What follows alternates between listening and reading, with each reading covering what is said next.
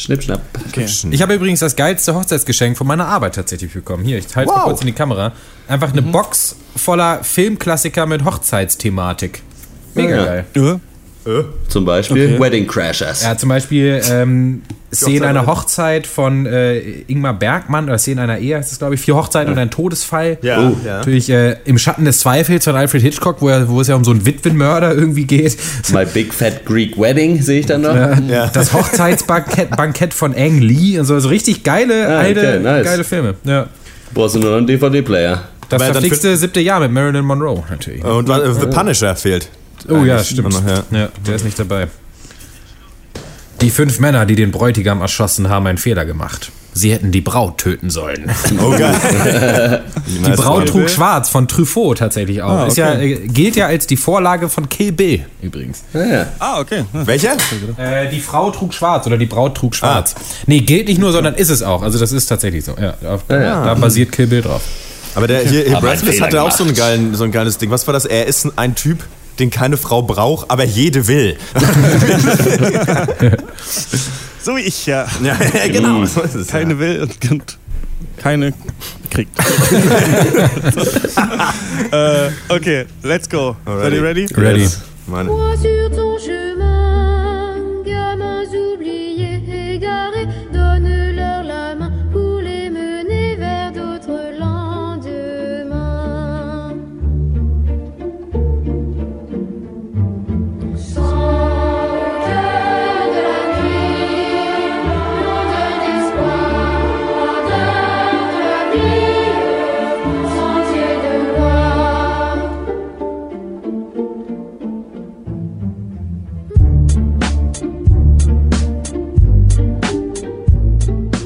Der Film von morgen wird ein Akt der Liebe sein. Das sagte François Truffaut äh, 1957 in einem Artikel für die Filmzeitschrift Cahiers de Cinéma, die zur wichtigsten Filmzeitschrift Europas werden sollte. Sinnstiftend war auch für vielleicht das wichtigste Filmgenre, die wichtigste Bewegung Europas, die Nouvelle Vague. Äh, ich bin Christian Eichler und vollziehe jetzt diesen Akt der Liebe erneut mit Horst Lukas Diesel, Ja, hi. Malte Springer Hallo. und Max Ole äh, de Raison. Und so, ja. Ich mache erst mal nur so mit. Ich gucke vielleicht erst mal, was ihr macht da in diesem Akt und dann würde ich dann später einsteigen vielleicht noch. Äh, das ist natürlich der 199. Pencast. Wir sprechen über drei Filme, äh, drei frühe Filme der Nouvelle Vague. Hiroshima Mon Amour von Alain René von 1959. Dann Le 80 Coups oder auf Englisch The 400 Blows oder auf Deutsch Sie küssten und sie schlugen ihn von äh, 1959 Ja, von François Truffaut. Truffaut? Ja, Truffaut. Truffaut. Truffaut. Truffaut. François Truffaut. Und äh, Abu de Souffle oder Breathless oder Außer Atem von 1960 von äh, Jean-Luc Godard. Wie ist euer Französisch jetzt so nach diesen Filmen Mes copains et mes copines? Seid ihr schon à la bonne heure unterm Bien Tour sûr, bien sûr, très bien. Äh, Quel plaisir. Äh, Ich bin froh, endlich jetzt mit äh, Mesami mal über ein paar Filme voir, voir, de voir les films. Du meinst mit, ist einfach die, mit den Amigos dieses- aus Alemania. Ja, es ist einfach dieses. Pencast ist ja auch gelebtes Savoir-vivre. Insofern äh, passt es schon, ja. D'accord. Ich habe kein Wort verstanden. sag ich. Nee, aber ich habe natürlich wieder Lust bekommen. Ne? Also ich habe jetzt mal überlegt, weil ich, man hat jetzt lang genug Englisch geguckt und ähm, das hat ja doch durchaus, äh, äh, was meine Englischkenntnisse angeht, viel Irgendwann man geholfen. alle Wörter gehört. Es Jetzt, jetzt haben wir alle Wörter gehört. Ich kenne alle. Äh, Kannst mich alles fragen. Frag mich mal ein Wort, ich sag dir eins. Ähm, und das könnte ich jetzt eigentlich auch nochmal für Französisch anfangen. Ist, äh, hab ich Ja. jetzt mal überlegt. Aber ja, bla. Nichts Ja, verstanden. Sacre bleu, was für Streifen, ne? Das ist. Äh, habt ihr, also ich habe ja äh, Breathless nicht gesehen. Habt ihr, hat irgendwer von euch alle drei gesehen? Ja, aber ich habe Breathless schon alle drei Nouvelle Vague-Filme, die es gibt. genau, das sind ja alle drei, wir haben sie ja jetzt hier aufgezählt. Äh, ja, den äh, hatte ich vor einem Jahr oder so gesehen. Dann Okay. Jetzt ähm, die 400 Schläge und äh, mir einkassiert und dann noch hier Hiroshima geguckt, ja genau. Ähm, Breathless nochmal so ein bisschen durchgelesen, da müsst ihr mich aber so ein bisschen, glaube ich, über das Gespräch retten, weil ich natürlich nicht mehr alle Details so auf dem Schirm habe. Aber weiß noch, dass ich den auf jeden Fall äh, sehr gut fand. Da auch, als ich den dann gesehen hatte, dachte, ey geil, lass es Du schon. hast es auch mal in der Abschlussrunde, glaube Ja, ich, erzählt, dass du den gesehen hast. Ja, das kann sein.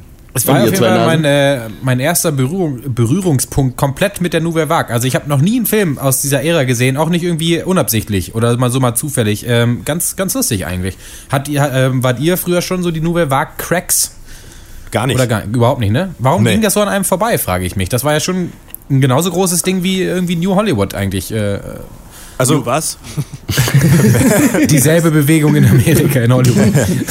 Ähm, nee, das, ich hatte mal einen Godard-Film schon gesehen, äh, zu kind, äh, ki- in Kindesbeinen steckend. äh, äh, aber das war ein anderer. Es gab ja so eine, so eine, der hat ja auch, ich weiß nicht, ob er die alle gemacht hat, aber es gab ja so eine, so eine Detektivfilmreihe mit Lemmy Caution hieß der, der Detektiv. Das war der, der Protagonist und äh, genau Alpha, Alpha Will hieß der einfach. Oder Alpha Wiege, auf Französisch natürlich. Auf Deutsch hieß er, glaube ich, alle jagen Wie Alpha, Alpha. 60. ja, mh, ja, nee, aber ich glaube, das zählt nicht dazu. Das war einfach ein Krimi-Film, der auch so. Ich kenn's bisschen- nur aus Klischees. Ich ich auch wahrscheinlich nur aus den Simpsons oder sowas. Ne? Auf einmal ist so eine Szene schwarz-weiß, Ja. die Leute rauchen und äh, sind ist untertitelt. Ist so ein Ahnung, Stereotyp für französisches Kino auch so ein bisschen, oder? Ja, ja, so Qualm, Ja. Qualm im Bett liegen, irgendwas Unverständliches erzählen, was, mit Literatur, was auf Literatur referiert und dann geht einer raus und kommt wieder rein, das ist irgendwie außerordentlich, weiß aber auch nicht so, hat so einen Weltschmerz und das so, ein- dann Hat natürlich passt auch zusammen mit so dieser ganzen das hatte ich in der Schule und dann noch so ein bisschen natürlich in der Uni, so Existenzialismus aus Frankreich und sowas. Ja. Da haben die auch in der Sartre, ne? Der alte Olm hat er auch geschmückt wie, ein- wie ein ganz großer. Und ähm, war auch traurig, ne? Die waren ja so, die wollten ja sogar, die haben ja gar keine Kinder bekommen, weil sie eh dachten, ne, so das Leben ist für nichts und nach dem Tod passiert eh nichts und so. Und das ist scheiß, scheißegal, wir leben nur jetzt so und qualmen und schreiben große, dicke Bücher. Ja, ein über, Virtuoser an der Zigarette. würde ich sagen. Der spielen konnte der, da hat er Töne rausgeholt. Mann, Mann, Mann. Äh, wer würdet ihr sagen, ist der ähm, ästhetischste Raucher von, von uns oder von euch? Ich rauche ja nicht mehr, aber ich bin es auf jeden Fall nicht. Ich habe immer so ein bisschen, hab immer so ein bisschen geraucht, wie einer, der eigentlich nie so richtig geraucht hat. So ein Schuljunge, der so. Das, Ich glaube, Hotte ist es auch. Der so Hotte konnte doch mal geschlagen in der Ecke diesen. steht. Hotte, du konntest doch mal diesen Trick, wo du dir so eine Zigarette in den Mund geworfen hast, so irgendwie f- fast Oh, so aus, ich aus. Bodenhöhe. Das ist für mich auf jeden ja. Fall ähm, Das ist ein cooler die Raucher. Klimax ja. der Ästhetik, für mich persönlich. Das spricht auch für dich so als Charakter, ne? Weil daran machst du es jetzt fett. Du machst es dann so, wer kann einen Trick? So, Ja. das ist, oh, Das wieder, das ist wieder Malte Conman Springer. Ja, genau. Deswegen sieht man, sieht man schon, dass du Das Deutschland Malte. bist und kein Franzose. Altes Ästhetikverständnis. Es, es spiegelt sich ja auch in seinem, in seinem Filmgeschmack wieder. Es brauch muss immer irgendwas getrickst werden. Es Ja, muss ja. werden. Es muss getwistet werden, dann ist ein Film gut. Muss man auch mal sagen, Nouvelle Vague, zu wenig äh, Pokerszenen eigentlich. Also da war ich schon raus. Also Zu wenig die keine. Karten spielen damals, oder? Nee, Poker äh, war ja nicht erfunden. Die haben Kein- es gab ja nur Backgammon in Ja. äh, Frankreich. Backgammon, und ja. ähm, das, Klack, das, das, Backgammon, das, Klack, das klackert zu laut, wenn man in diesen Steinchen reingeht. Und da die ja da neue Audiotechnik hatten äh, für die Nouvelle Vague-Filme, ähm, muss, hätte man sich im Kino die Ohren zuhalten müssen. Ja, die einzigen Pokertische waren ja wirklich die Gesichter, muss man eigentlich sagen. So, ne? Also Jean-Paul Belmondo, ey, meine, wie so ein gepflügter Acker. Also wirklich frisch gepflügt und geeckt. Meine Herren. Ja, der, ich glaube, also ich bin auf jeden Fall nicht der, der, best, der beste Raucher. Hier möchte ich, glaube ich, äh, meine Hände sind zu groß. Ich, es sieht immer aus, es sieht immer, es Du sieht so, Zigarren Ganz vielleicht. es sieht, es sieht immer aus, als wenn ich so. Also alles, was ich mache, sieht unbeholfen aus. Mir wurde auch neulich gesagt beim Tischtennisspiel, dass meine Bewegungen wären, wären einfach, es würde immer so aussehen, als wenn ich was falsch machen würde. So, es, einfach, es sind die zu langen Gliedmaßen. Mir hat ja auch schon mal ein Drogendealer an der Hasenheide gesagt, ich hätte Arme wie ein Affe. Also insofern, wahrscheinlich ist es dann tatsächlich so. Und hast du mal einen Affen rauchen den sehen? Nicht. glaube ich, habe ich gehört. Den Ape-Index, mein alter Mitbewohner, äh, hatte sehr lange Arme. Für, also ich glaube Armlänge in Bezug auf Körpergröße. Irgendwie so. Und äh, er hat irgendwie ein Ape, äh, normalerweise hat man, glaube ich, so eins oder so, Menschen vom Affen abstammen Ich hab oder zwei oder von den gleichen, gleichen Vorfahren hatten. Und er hatte irgendwie 1,1 oder so. Was? Naja, gut. für ein Erfolg. Ähm, ich habe ein bisschen zusammen, also genau, ich hatte auch noch nie, nee, vor Breath ist nicht, ne, genau, haben wir alle, haben wir alle beantwortet, oder? Das wäre nicht, Ja. Ja. nicht so. Ja, ich nicht so. Und damit- Schokolade. Sind wir wieder, genau, damit sind wir wieder einem typischen Pencast äh, Klassiker-Cast. Wir erklären euch Filme, die wir, von denen wir auch vorher noch nie was Auch gehört keine haben. Ahnung haben, aber jetzt geht's los. Ähm, ja, ähm, aber äh, so ist es halt, weil wir sind ja trotzdem viel schlauer als andere, das habe ich ja schon mal erklärt. Ne? Wir sind ja viel schlauer, deswegen müssen wir die Sachen ja gar nicht kennen, sonst würden, warum sollen wir Sachen, die wir schon kennen, nochmal im Podcast besprechen? Ja. Das ist äh, völlig, völlig Wenn ihr was wissen wollt, dann müsst ihr fragen. Ne? Also, Ja. ja. ja. Auf jeden Fall war es ja so. Es geschah zu der Zeit, 1949, dass äh, Alexandre Atruc ähm, das äh, Cinema Stilo eigentlich begründen wollte und gesagt hat, wir brauchen eigentlich ein neues Kino. Weil du hast schon so ein bisschen angesprochen, ne, dass es ja. Ja. später dann auch äh, nach Hollywood gekommen ist mit New Hollywood und so ein bisschen stecken die Wurzeln eben im französischen Kino äh, und eben in der Nouvelle Vague, in dieser Bewegung. Und da ging es so ein bisschen darum, dass man zum ersten Mal, ähm, dass quasi Filmnerds auch dann Filme machen wollten, vor allem auch Filmkritiker gesagt haben, vieles, was heutzutage oder damals eben passiert ist, was große Studios gemacht haben, ist irgendwie nicht echt. Und vor allem sind das ja so, wie wir das heute ja auch total haben, ne? so Massenproduktionen Ja. von Filmen. Ja. Ne? Also sowas wie jetzt auch diese äh, Marvel-Filme zum Beispiel, ne? ähm, weiß nicht, Infinity War, weiß nicht, wie viele Leute da im Hintergrund an, dran arbeiten. Also wenn man heutzutage sagen würde, sowas ist überfrachtet und schwachsinnig, wir brauchen eher wieder Autoren, die sich die Filme ausdenken. Sowas war eben auch die Nouvelle Vague und am besten war es eben, wenn ein Autor irgendwie alles gemacht hat, ein Regisseur, oder in alle Teile irgendwie so ein bisschen äh, involviert war. Und ähm, die wollten auch so eine ganze eigene Sprache des Films entwickeln. Und die ersten äh, wichtigen Filme sind eben ähm, 400 Blows und Hiroshima Mon Amour, die 1969 dann auf äh, in Cannes gelaufen sind. und es gibt so 59, ein, oder? 59, genau, sorry. Und äh, es gibt so ein paar Dinge, die eben auch filmisch anders sind bei Nouvelle Vague Film. Einmal äh, wurden eben zu dieser Zeit so leichtere Handkameras äh, eingeführt, die man eben leicht mitnehmen konnte. Dadurch konnte man mit viel kleineren äh, Teams drehen und man brauchte ähm, durch diese Kameras auch kein künstliches Licht mehr unbedingt. Das konnte man, deswegen konnte man oft bei einfach natürlichen Lichtverhältnissen drehen, also quasi Ja. überall einfach an Original äh, ähm, Drehorten und die Mikrofone waren auch besser, also dass man die Filme nicht so stark nachbearbeiten musste irgendwie danach. Man hat außerdem auf unbekannte Schauspieler äh, gesetzt und es gab diese Filmzeitschrift, ne, Cahiers du Cinéma, die dann so ein bisschen dieses Gründungs, die Gründungsmythos waren und ähm, Godard und Truffaut waren beide Filmkritiker, die dann halt quasi in zwei Jahren hintereinander, also mit ähm, 400 Blows und Breathless, halt beide quasi die Knallerfilme der Nouvelle Vague äh, rausgehauen haben. Das soweit zu mir Ja. so zum Hintergrund. Das ja, und es ging so ein bisschen mehr auch um darum, Emotionen irgendwie zu verfilmen, mehr als das Geschichten. Innere des, sowas, Au- ne? des, ja. des Regisseurs in den Film zu packen und nicht nur was, nicht nur so eine Story abzufilmen, Ja. die in einem Buch steht, genau. Ja, Subjektivität wurde irgendwie groß geschrieben und so. Hatte so, so das Motto, so alles nur nicht so bieder, wie die es vorher gemacht haben. Aber vom Ansatz her finde ich es total geil, dass es die Filmkritiker waren, die sich dann einfach gesagt haben, ja, dann machen wir es selber. So, wir, nicht nur wir finden das scheiße, sondern wir finden das scheiße und wir machen es jetzt besser. Und das hat dann auch geklappt, weil es halt auch die Mega-Erfolge zu der Zeit waren und die da total den Zeitgeist getroffen haben. Also das finde ich so, diesen Worten dann auch Taten folgen lassen, weil man kennt ja den klassischen äh, Film, äh, äh, so prätentiösen Filmnerd, der dir irgendwie von erzählt, wie, was einen guten Film ausmacht und so. Ja, so 200 Podcasts drüber macht. und 200 Podcasts, dann jeder sich entscheidet, Peinlich 200 wär Podcasts aufzunehmen. Alter, ey. Ja, aber der hat auch noch nie einen Film gedreht. Insofern, das finde ich, das finde ich lobenswert. Also, dass da den Worten dann auch Taten äh, folgen gelassen wurden. Naja, Unbo Beim- Un Unboxing großes Brot hatten wir mal gedreht. Ja, das ist, äh, befindet sich leider immer noch im Schnitt, der Streifen. Ich sitze da seit zwei Jahren fast jetzt dran. Ja. Ähm, vielleicht ist es Ne- bald soweit.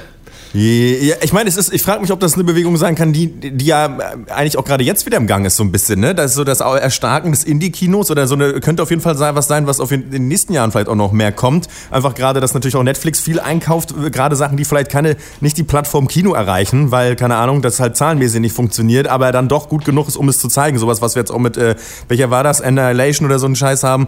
Ähm, Mög- Ich könnte es mir vorstellen, so, weil, äh, ja, keine Ahnung, es gibt, weil es ja jetzt auch so, ist, es gibt die Riesenblockbuster, aber ich meine, es ist wenig, aber we wenig anderes findet irgendwie seinen Weg auf irgendwie die, auf die, auf die Mattscheibe irgendwie, oder? Also, Gerade im deutschen Bereich ist auch Ja, interessant, weil ja. ähm, es ist ja so, dass, glaube ich, ähm, Pro7 Sat1 jetzt an so einem eigenen Streaming-Portal irgendwie arbeiten, das sie machen wollen, mit noch anderen Privatsendern zusammen und die quasi sagen, wir brauchen eigentlich mehr deutsche Inhalte im Internet, weil das können die anderen, so deutsche lokale Sachen noch nicht so gut abbilden. Und es gab ja auch mit äh, Victoria und ich glaube Love Stakes und diesen, es gibt ja diese Mumblecore-Bewegung und so, ne? Das ist ja auch so, oder es gibt natürlich auch Dogma, noch von, von aus den 90ern, glaube ich, ne?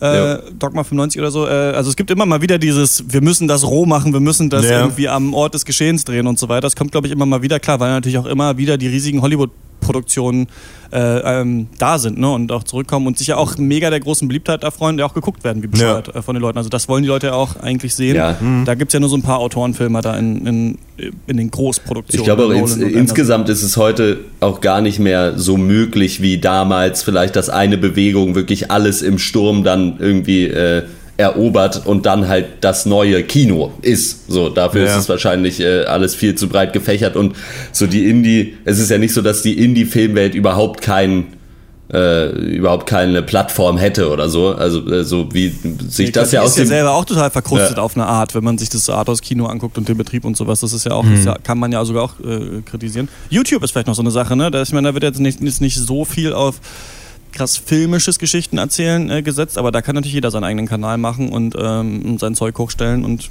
war ja auch so eine riesige Revolution. Stimmt. ja. Obwohl ich es irgendwie lustig finde, dass gerade aus dem französischen Kino heutzutage ja nur noch gefühlt der Mainstream zu uns durchdringt, nach Deutschland, also wohlgemerkt. Ich weiß nicht, ob ich einen französischen Indie-Film kenne. so, außer Gas, Gaspar Noé vielleicht oder sowas. Aber Ja. ähm, La N, ne? Und ja, dann. ja, aber so, naja, also gerade wenn man sich so die Kinolandschaft Deutschland guckt, was da die Klischees des französischen Kinos sind, ist es wieder genau das, was die Nouvelle Vague eigentlich abschaffen wollte. Das finde ich ganz Monsieur lustig. bla bla bla und sein Bläh. ja. So ein luster, lustiger ausländischer Freund. Ja.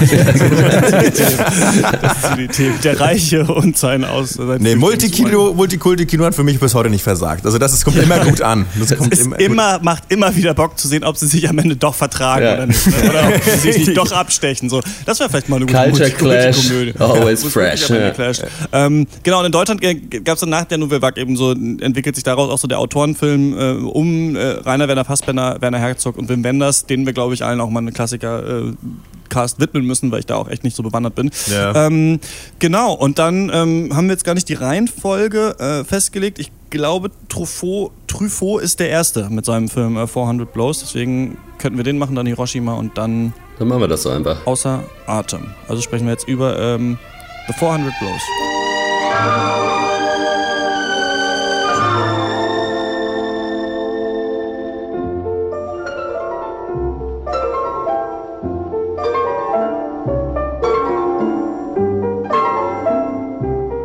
Genau, The 400 Blows oder auf Deutsch Sie küssten und sie schlugen ihn, wie schon gesagt, von 1959 gilt also als sowieso Klassiker der französischen Filmgeschichte, bla bla bla, und ist eben maßgeblich für die Begründung von äh, dieser Nouvelle Vague. Es war äh, der erste Langfilm von François Truffaut, du hast es schon gesagt, vorher Filmkritiker. Äh, worum geht's? Äh, wir folgen dem Leben des 14-jährigen Antoine. Antoine? Antoine? Antoine? Der, der, der lebt in Paris. Anton! Andi. Anton. ich. Anton. Anton aus Paris. Äh, der lebt eben in Paris äh, in den 1950er Jahren, also zu der Zeit, als der Film rauskam, einfach im Jetzt quasi. Aber jetzt, heute ist es früher. jetzt, ist, jetzt ist später. Also, Jetzt ist es so, schon ach so, später. ja, andersrum, ja. Genau. Ach so, okay. Aber egal. Das ist ja Er fast lebt- wie bei. Äh, äh, ja, nix. bei anderen Filmen, die älter sind. Ja. Ähm, er lebt in relativ bescheidenen Verhältnissen äh, zusammen mit seiner Mutter und seinem Stiefvater. Zu dem Stiefvater hat er so ein eher kumpeliges Verhältnis. Mit der Mutter läuft's nicht so ganz rund. Die äh, streiten sich sehr viel und sie äh, scheint sich nicht sonderlich für ihn zu interessieren. Er geht natürlich in die Schule, wie es sich gehört, aber er hat da gehörig wenig Bock drauf und zusammen mit seinem besten Freund René treibt er da allerlei Schabernack, Schule schwänzen, Schmierereien, Mobbing von Mitschülern, Briefchen schreiben, das komplette Programm. Ihr kennt es noch von früher oder von jetzt, falls ihr noch in der Schule seid. Irgendwann äh, schwänzen die also den ganzen Tag die Schule. Er hat am nächsten Tag natürlich keinen Entschuldigungsbrief und äh, behauptet dann einfach mal, er hätte gefehlt, weil seine Mutter gestorben ist. Der Lehrer ist daraufhin natürlich erstmal total verdutzt und sagt, ja, okay, äh, alles gut. Es stellt sich dann natürlich relativ schnell raus, dass die Mutter noch quietschfidel ist. Äh, er äh, kriegt natürlich mächtig Ärger. Und es gibt dann immer wieder Stress in der Schule und irgendwann rennt er von zu Hause weg und zieht bei eben seinem Freund René ein. Der hat relativ reiche Eltern, die sich aber auch wenig bis gar nicht um ihn kümmern. Und die entscheiden dann quasi, okay, wir machen jetzt unser eigenes Ding. Was braucht man dafür? Cash. Natürlich, in der Hinsicht hat sich nichts verändert. Äh, man kann nicht immer bei Mutti ans Portemonnaie. Äh, also, naja, naja. je nach Mutti. Ne? So. Äh, die äh, entwickeln also den Plan, sie klauen einfach, na klar, aus dem Büro von Antoines Stiefvater eine Schreibmaschine und verticken die dann. Easy. Schreibmaschine wird geklaut, sie kriegen sie aber nicht vertickt, weil komischerweise niemand eine geklaute Schreibmaschine von zwei 14-Jährigen kaufen möchte. äh, dann muss diese Schreibmaschine also wieder zurück. Antoine wird dabei erwischt und die Eltern wissen überhaupt nicht mehr, was sie mit dem Jungen noch machen wollen. Er wird an die Polizei übergeben von den Eltern und sie willigen ein, dass er letzten Endes in ein Erziehungsheim für ebenso schwer erziehbare Kinder in der Provinz äh, untergebracht werden soll. Das ist natürlich auch da nicht andere, alles andere als nett oder es ist alles andere als nett und äh, Antoine muss sich die Frage stellen, scheiße, was jetzt? Merde, mon pied. Äh, sie küssten und sie schlugen ihn schön wie ein French Kiss oder unangenehm wie ein Schlag in die Magengrube und damit zurück ins Studio.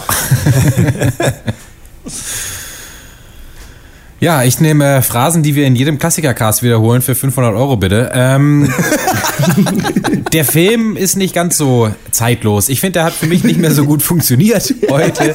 Ich verstehe das Revolutionäre irgendwie im Kontext der 60er, dieses Aufbegehren gegen das äh, Establishment in Form eben von Eltern und Lehrern größtenteils oder einfach Respektpersonen. Dann so Themen wie halt als Ist Kind. ja noch 50er, ne? Du weißt. 59. 50er, 60er. What's the difference? Na, ich weiß, also, What difference does it make? so als Kind nicht beachtet werden, nicht verstanden werden und dann daraus entsteht eben dann so eine Art kindliche Rebellion irgendwie. Verstehe ich, dann kommt aber auch nicht mehr so viel mehr. Und ähm, das ist vielleicht, um hier mal direkt äh, das ganz große Fass aufzumachen, ist vielleicht auch so die Kehrseite von, vom Autorenkino. Also, dass äh, ich, ich habe so ein bisschen denken müssen an unsere Besprechung von so Woody Allen-Filmen, wo wir dann sagen, ja, dann kriegen wir aber auch wirklich nur Woody Allens Weltbild. So, und wenn man sich da dann nicht einkauft, ist dann auch schwierig. Ich ähm, war nicht so richtig dabei, bei, äh, bei was mir Truffaut äh, erzählen wollte, beziehungsweise ich, ich konnte da für mich nicht mehr so viel rausziehen. Insofern war es nicht der spannendste Film, trotzdem schön anzugucken, der Film, wie ich finde. Ich fand es auch ähm, total schwierig zu ertragen. Musste, hab den äh, auf einer Zugfahrt geguckt, echt immer dann so gestoppt und dann so gedacht, oh, keinen Bock mehr auf diese, diese Welt und diese Eltern und diese Scheiße und diese Schule und sowas. Und das ist natürlich schon das Effektive des Films, dass er dich natürlich in diese Zeit reinzieht, in der man auch keinen Bock drauf hat. So, also ich finde, der, der Film bildet es eigentlich schon ganz gut ab, wie wenig Lust man auf diese Lehrer hat und die auch irgendwie in einen Müll labern und dann dreht er sich um und dann lacht sich halt die Klasse irgendwie völlig scheckig. Ja. Und äh, genauso ist es, ist es auch irgendwie gewesen, finde ich. Äh, Man sieht ja natürlich ganz schön, wie so, ein, auch so eine prekäre Kindheit vonstatten gehen kann. Und wenn die Familie halt auch tatsächlich so dysfunktional ist, dass alle irgendwie was anderes falsch machen eigentlich und das Kind ja so ein bisschen eigentlich versauen. Also die Frage ist ja so ein bisschen, warum ist der Junge überhaupt so? Und der ist natürlich so, weil, also der, der macht natürlich auch diese Dinge höchstwahrscheinlich unterbewusst, um Aufmerksamkeit von seinen Eltern Ja. zu bekommen, die sie ihm aber nicht geben, ne? weil der Vater irgendwie halt ja sich eigentlich gar nicht so richtig um ihn kümmert und seine Mutter ja ihn auch eigentlich nur so als wie so Bediensteten sieht oder so und ähm, dadurch zeigt sich ganz schön, wie komplex eine Welt für ein Kind sein kann. Also ne, so ein bisschen wie du es machst, machst du es machst du's verkehrt auf eine Art. Gut, vielleicht hätte er nicht irgendwie sagen müssen, deine Mutter wäre gestorben, aber er wird ja dann noch so angestachelt von anderen oder von diesem reicheren Kind, das auch irgendwie so denkt, es kann machen, was will. Also ich finde so dieses Abbild ist ganz schön, aber das äh, Seherlebnis war für mich auch sehr langweilig, muss ich sagen. Also ich fand die anderen beiden Filme ähm, tatsächlich stärker. Ja, ich habe den nicht gesehen. Insofern so, brauchte von ah, mir okay. jetzt hier gar nichts erwarten. Da, Also, dann gibt's nichts, dann gibt's natürlich nichts. Äh, ja, ich fand, also wenn man diesen Film unter eben diesem äh, Vorwissen oder mit diesem Vorwissen sieht, okay, es ging hier darum, äh, mit Konventionen zu brechen und es ging darum, um Emotionen mehr als um äh, irgendwie die, die fesche Story. Äh, ich glaube, wenn man, wenn man das nicht hätte, dann wäre es wirklich unerträglich und man würde sich denken, was, was wollt ihr von mir? So, aber es liegt wahrscheinlich hauptsächlich daran, dass eben der, heut, der Film heutzutage relativ viel eben von diesem Nouvelle Vague eigentlich übernommen hat, äh, von den Erzählweisen und so. Äh, und deswegen, ich finde, der Film macht eigentlich einen relativ modernen Eindruck dafür, äh, wie alt er ist. Aber klar, so, wir sehen hier diesen Jungen und wir sehen sein Leben und das ist alles irgendwie handwerklich gut gemacht und sieht auch gut aus und es ist auch irgendwie, man kauft den Leuten das auch alles so ab. Aber letzten Endes fehlt so ein bisschen noch was extra bei der Story, dann finde ich schon. Also man hat ja dann auch dieses mehr oder weniger offene Ende noch dazu und irgendwie äh, hatte, hat man so ein bisschen nach diesen anderthalb Stunden oder so, die der dauert, so das Gefühl, ja gut, ja, sowas gibt's, das ist nicht so schön. Äh, Ich glaube, es wird so ein bisschen danke. der, bisschen der Rundumschlag versucht, einfach von Truffaut. Ja. Also, dass er, dass er alles abgestraft werden muss, jede Facette des, ähm, des Etablissements irgendwie. Ähm, und wo ich eigentlich sagen muss, die Szenen zu Hause mit den Eltern, die fand ich echt spannend teilweise. Die Dynamik so in diesem, in diesem Eigenheim und wie man dann sieht, ähm, wie er da wirklich konsequent einfach nicht beachtet wird als Mensch, sondern eigentlich nur, ja, ein, ein kleiner Mann ist, der da auch rumläuft, so quasi zu Hause. ähm, das fand ich total gut. Ich finde, man hätte, äh, es wäre für mich, äh, muss man so, ich will nicht Truffaut jetzt äh, belehren, für mich glaube ich irgendwie dann interessanter gewesen, wenn man sich da auf irgendwas konzentriert hätte und da aber noch tiefer reingeht, weil so, um wirklich dann alles abbilden zu wollen, muss man sich dann auch so ein bisschen in Übertreibungen dann äh, flüchten, hat dieses Gefühl. Also, dass er dann wirklich, ja, dass sich dann dieser kleine Junge dann auch äh, so ein Schrein von Balzac irgendwie baut oder eine Kerze, also jetzt findet er sein Haie in der Kunst und dann später kommt ja irgendwie Polizei und kommt aber nicht einfach nur zur Polizei, sondern wird in so einen ultra kleinen Käfig dann so eingesperrt, weil wo gerade so ein Hund reinpasst und dann wird alles immer schlimmer und es einfach so so sehr plakativ dann doch hat es dann für mich den Eindruck gemacht. Oder wie, wie seht ihr so die, die Progression des, dieses Jungens, seine Reise? Ja, es soll wahrscheinlich zeigen, einfach wie autoritär äh, die Gesellschaft damals noch war, auch in ihren Erziehungsmethoden und dass die Menschen dann doch hauptsächlich auf sich selbst einfach geschaut haben ne? und quasi Ja. den Job haben, hier Lehrer zu sein. Also jeder, der da rausfällt, äh, der muss ermahnt werden und hast halt den Job, äh, Vater zu sein. Das heißt, du bringst das Geld nach Hause, aber dass deine Frau dich betrügt, checkst du irgendwie auch nicht, weil du zu blöd bist und irgendwie du hast den, den Job Mutter zu sein. Und man kann das Kind halt auch Mehl holen gehen und du machst deine eigenen Sachen und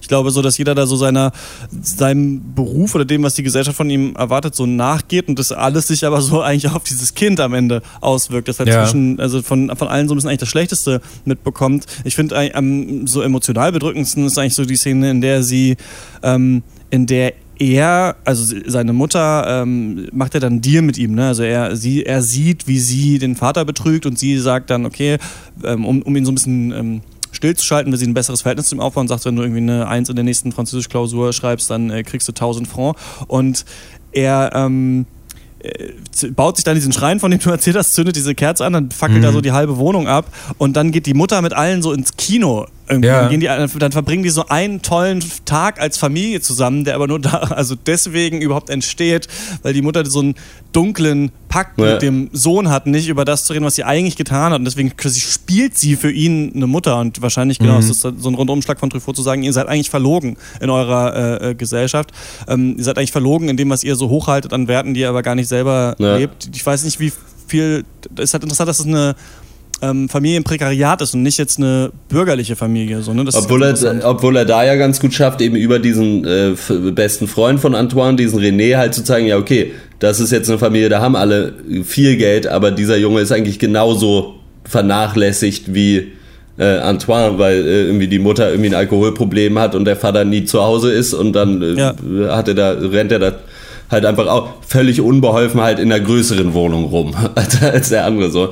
Ich finde so die Aussage insgesamt, das ist auch das, was in dem Film immer noch funktioniert, dass du halt so, wenn du halt so eine Situation hast und ein Kind wird quasi einfach vernachlässigt äh, und dann wird das Kind dafür bestraft, dass es vernachlässigt wurde, so dass es halt, äh, dass das halt irgendwie äh, schlecht läuft und äh, scheiße ist, aber äh, durchaus heutzutage wahrscheinlich immer noch, also, oder was heißt wahrscheinlich, gibt's äh, zu Tausenden wahrscheinlich jeden Tag und ist natürlich bitter, aber der Film bildet es halt dann doch eben nur ab irgendwie und ich also ich weiß nicht, ob das ist kein Vorwurf, dann dann nicht auch irgendwie vielleicht zu zeigen, okay, wie kann man da vielleicht raus oder wie kann das Kind da vielleicht auch raus oder was auch immer, äh, sondern es ist halt einfach nur ja, hier guckt mal, so ist es, was nicht schlimm ist, aber das hätte hätte mir gefallen, wenn da mehr noch gewesen wäre quasi.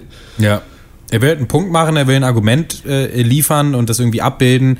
Und das ist ja auch so halb biografisch, ne? Also irgendwie beeinflusst von seiner eigenen Kindheit. Er war ja, galt ja als schwer erziehbar, habe ich noch gelesen, äh, Truffaut. Äh, war auch von seinen Eltern ja nicht gewollt und fand ja dann auch sein Heil dann im Filme machen. Und wenn er jetzt nicht Filme gemacht hätte, dann wäre er wahrscheinlich irgendwo verendet oder so. Es ist ja auch immer auch eine schwierige Kiste, wenn man, wenn sich jemand so ganz klar auch so selbst verarbeitet in einem Film und du dann so von außen drauf guckst und sagst, ja, aber mich interessiert das nicht. Das ist ja, doch auch nicht fair, so in dem Sinne. Und man muss ja Aber auch das ist sagen, der, mit dem, ja. der Film hat ja auch die Massen erreicht damals. Ne? Es war ein Ja. Absoluter Erfolg. Und ich glaube, wenn du so eine Innovation lieferst, das ist ja schon eine Innovation, einfach so eine, Geschichte von einem Jungen zu erzählen, der auch noch schwierig ist und dann auch noch aus seiner Sicht mehr oder weniger. Wenn du damit anfängst, kannst du auch noch nicht direkt, äh, ja, so das das Meisterstück abliefern, was wir jetzt 2018 noch äh, irgendwie auf, äh, in den, in den Balzac Ja. rein, reinlegen. Ähm, aber trotzdem ist dieser Punkt eigentlich ganz interessant, was mit seinem Freund ist, der da bei reicheren Eltern arbeitet. Also der muss ja nicht ins Heim. Ja. Ähm, Und äh, vielleicht ist es äh, schon noch die Aussage da drin, dass wenn da äh, Geld dahinter steckt, dann können man damit die durch, Eltern, ja, dich, ja. also dann kannst du halt, dann wirst du halt in dein eigenes Zimmer eingesperrt und kriegst halt, hast halt deine Pferdestatue und dann kannst du irgendwie machen, wie du willst. Aber wenn eben tatsächlich auch das Geld knapp ist, also die Mutter sagt ja auch die ganze Zeit, na gut, dann haben wir immerhin haben wir dann Ruhe äh, vom Jungen, so wenn Ja. der weg ist, so, weil unser Leben ist eh schon scheiße genug. Ja. So. Also es ist wie, es ist fast eigentlich wie in so einem, also wie bei Hänsel und Gretel oder sowas, ne? wie in so einem ekligen mittelalterlichen Märchen, Ja. dass so das Kind so ausgestoßen wird. Das ist übrigens total interessant, sich das, so mal die ganzen Grimms Märchen nochmal anzuhören, was da für abgefuckte Scheiße passiert. Und irgendwer seiner Tochter die Augen aussticht oder so, weil hat ja irgendwer gesagt, so dass ich das machen soll. Aber egal, auf jeden Fall, ähm, ja, das hat schon diese düstere Ebene, die erst später so kommt in den Film. Am Anfang denkt man ja irgendwie so ein bisschen, na, der, der Sohn ist halt ein Schlitzohr und am Ende dreht sich das ja schon echt so weit, bis er eingesperrt wird. Und ich finde dann, das schafft der Film eigentlich schon gut, dass man immer weiter so auf die, auf die Seite des Kindes kommt und sich am Anfang so fragt, ja gut, er nervt aber wirklich so ein bisschen. Und man so ein bisschen selber Ja. diesen, diesen Blick, den Truffaut Truffaut hat, selbst annimmt, dass, dass vielleicht dass die Gesellschaft verlogen ist. Also Ja. ähm, ja, aber es Also ist ich- nicht der unterhaltsamste Ja. von den Filmen. Eine Sache, die mir noch sehr gut gefallen hat, ist so diese Abbildung äh, von dem Jungen dann später, wenn er halt eingesperrt ist und da wirklich sehr schön, dass er da ja auch komplett äh, eigentlich indifferent zuwirkt. So, dann ist er jetzt halt eingesperrt so und da fand, das fand ich sehr stimmig, dass halt jemand, der äh, 14 Jahre lang hat sich niemand darum gekümmert, wie es ihm geht und äh, musste irgendwie alles immer so hinnehmen, dann halt auch sowas halt quasi. Also, ja, dann ist er jetzt halt hier im im, im, im Käfig so und wartet mal ab, was jetzt passiert, so weil er eh. Oder er ist ja dann auch relativ kommunikativ, ne? Also zu den, zu den Menschen, Ja. die ihn da verhören und sowas. Also vielleicht dann äh, kriegt er ja die Aufmerksamkeit auch, ne? Ja. Die er so da, da verdient hat, ja. Ja, am Ende wird's wirklich äh, böse, wo dann so, ja, die, ähm, die Mutter muss dann die Rechte ans Kind quasi Ja. abtreten und sagt, ja gut, ja, ja, dann machen wir so. Aber wenn ihr ihn heimschickt, dann doch bitte eins mit mehr Blick. Oder so kommt dann noch dieser Satz. irgendwann, Wo ich so denke, krass, wie kann man so apathisch gegenüber seinem eigenen Kind sein? Also das ist schon am Ende gegenüber nochmal, irgend, irgendeinem Kind. Ja. Also das muss ja nicht mal das eigene sein. Aber gerade gegen Ende nochmal sehr viele äh, starke und auch echt äh, böse Szenen drin. Irgendwie, äh, ich glaube, so zu viel, zu viel Rumgeeier im Klassenzimmer. Vielleicht auch einfach in so einer ersten Ja, Hälfte. da habe ich echt so gedacht, Leute, Alter, wenn nicht gleich einer irgendwie Feuerzangenbowle aufmacht, äh, steige ich, bin ich heraus. Also, ja. gut. Aber kann, kann man sich den angucken? Ja. Ja, kann man sich schon anschauen. Na. Kann man sich schon anschauen. Ist ja auch, das ist ja auch gar nicht, also, also Ja. ich weiß nicht, ob den jetzt jemand deswegen guckt, aber ähm, ja, auf jeden Fall ähm, ganz schöne Idee. Ähm, anderen Film fand, die anderen Filme fand ich ähm, von so Aussagen interessanter und ich würde sagen, wir machen mal direkt weiter mit äh, Hiroshima Mon Amour.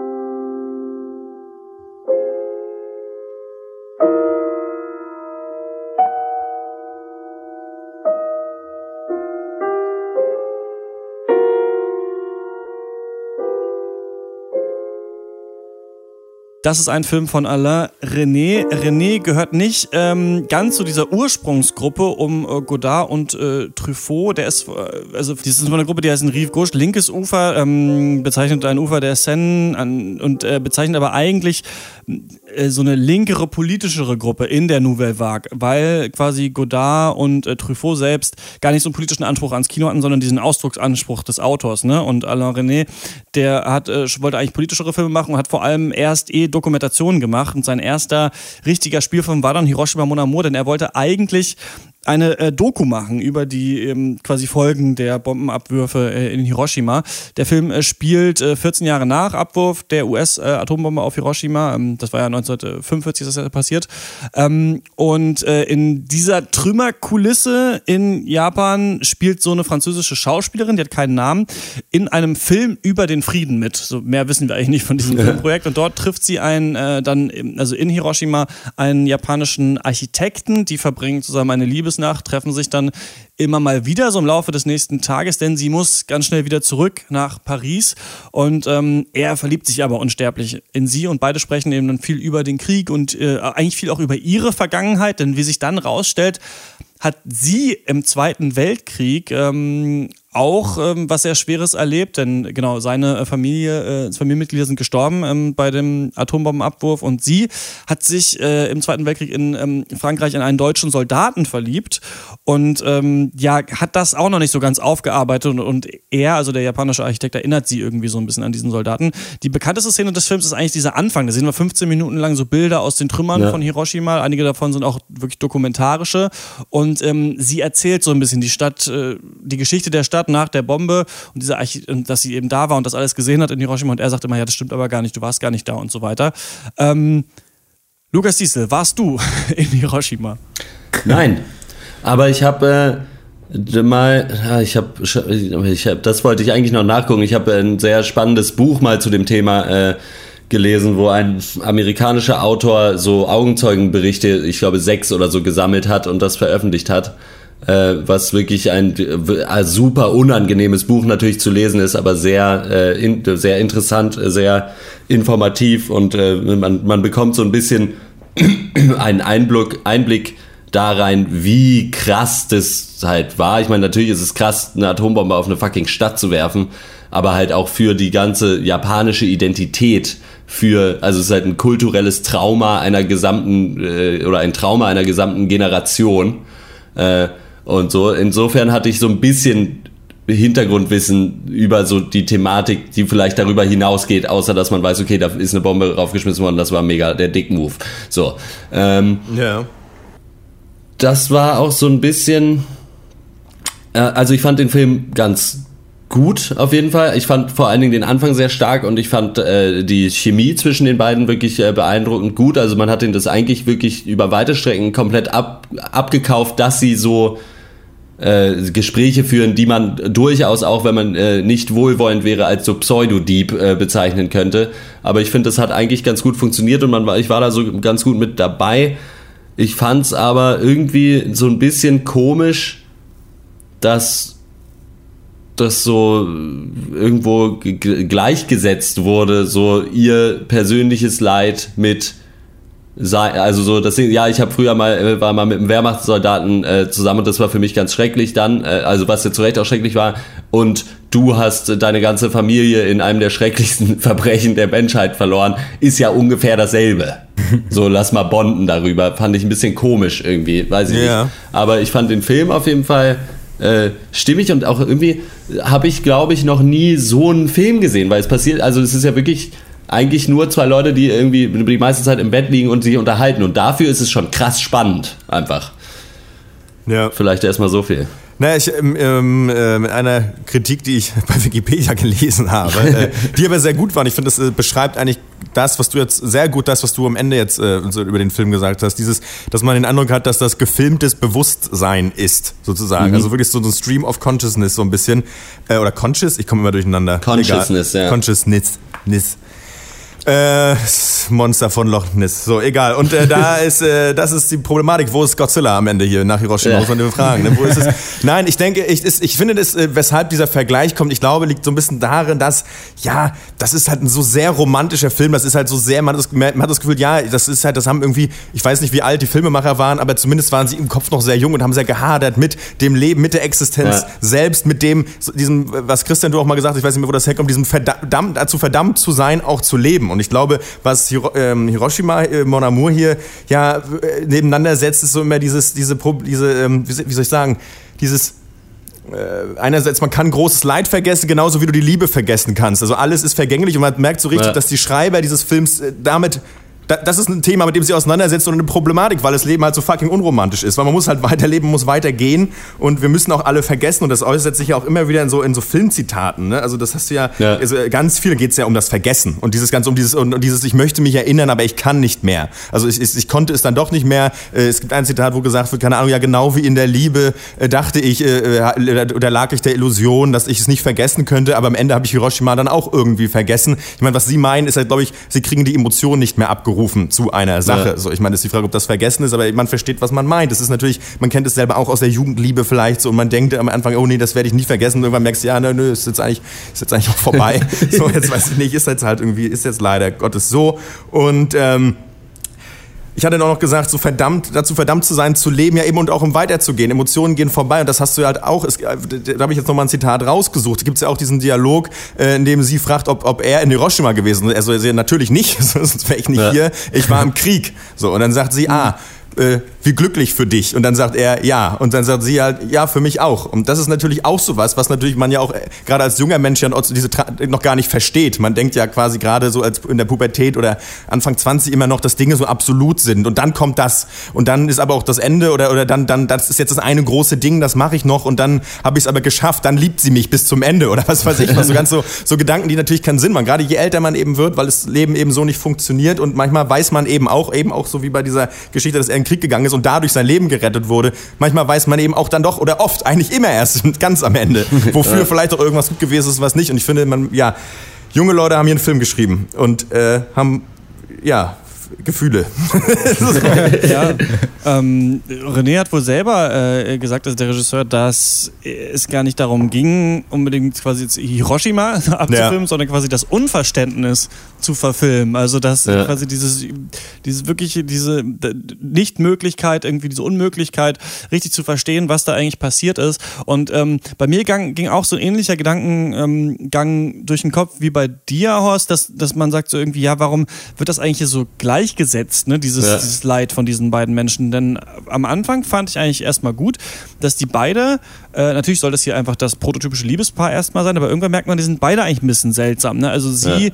redet ja wirklich auch sehr viel von sich und scheint das wie in so aktuellen Appropriation-Diskursen so ein bisschen auch für sich so, also ihr so auch so ein bisschen zu eigen zu machen, dieses Hiroshima, dass es so sinnbildlich stünde für ihren Verlust. Ne? Aber es ist ja nur so ein, ein, ein persönlicher Verlust. Und er greift sie schon ganz schön so ein bisschen übergriffig auch an und sagt so, ich liebe dich und wir müssen für immer zusammen sein. Der kennt sie gar nicht so lange. Und da denkt man auch so ein bisschen so, ah, ist auch ein bisschen komisch irgendwie so. Das finde ich Ja. eigentlich auch ganz cool, dass die beide so ein bisschen seltsam sind. Und ich fand irgendwie sehr interessant diesen Moment, als sie ähm, also dieser Mann, den sie geliebt hat, ist dann tot und sie äh, leidet fürchterlich und entschließt sich dann irgendwann nach Paris zu kommen und das ist quasi, also das ist für sie vorbei, dieser Moment, ne, mit diesem äh, Umzug nach Paris und dann sieht sie in allen Zeitungen, dass äh, Hiroshima passiert ist. Und Ja. das also als so ganz komischen Ausdruck davon, von dem, was ihr passiert ist. Und sie, sie geht ja dann auch ähm, dahin und die Kritik wäre, dass es so ein bisschen auch aussagt, euer Schrecken ist nur so ein Sinnbild für unseren Schrecken. Ja. Also, dass hier halt die 200.000 Leute, das sagt der Film auch sogar, ich weiß ja nicht mehr, wie viele Sekunden oder Minuten das waren, aber sie sagt es aus irgendwie, ne, so 200.000 Menschen in neun Minuten, die Temperatur der Sonne auf der Erde und sowas. Also diese, Ja. mit diesen halt unfassbar geilen Bildern auch, also jagt einem wirklich einen Schauer äh, durch Mark und Bein. Und ähm, äh, was ich dann aber ganz geil fand, so ist meine Interpretation ist, wäre, dass man auch sagen kann, dass der Film die Frage stellt, kann anderes Leid, also das Leid der anderen, jemals, egal wie schlimm es war, mein Leid überwiegen für mich? Ja. Also kann das Leid von 200.000 Menschen in Hiroshima wirklich für sie schlimmer sein, als dass sie diese eine Liebe verloren hat? Und das fand ich eigentlich einen ganz geilen Gedanken und mit dem bin ich am Ende so geblieben, als ich ein bisschen drüber gesprochen habe mit anderen.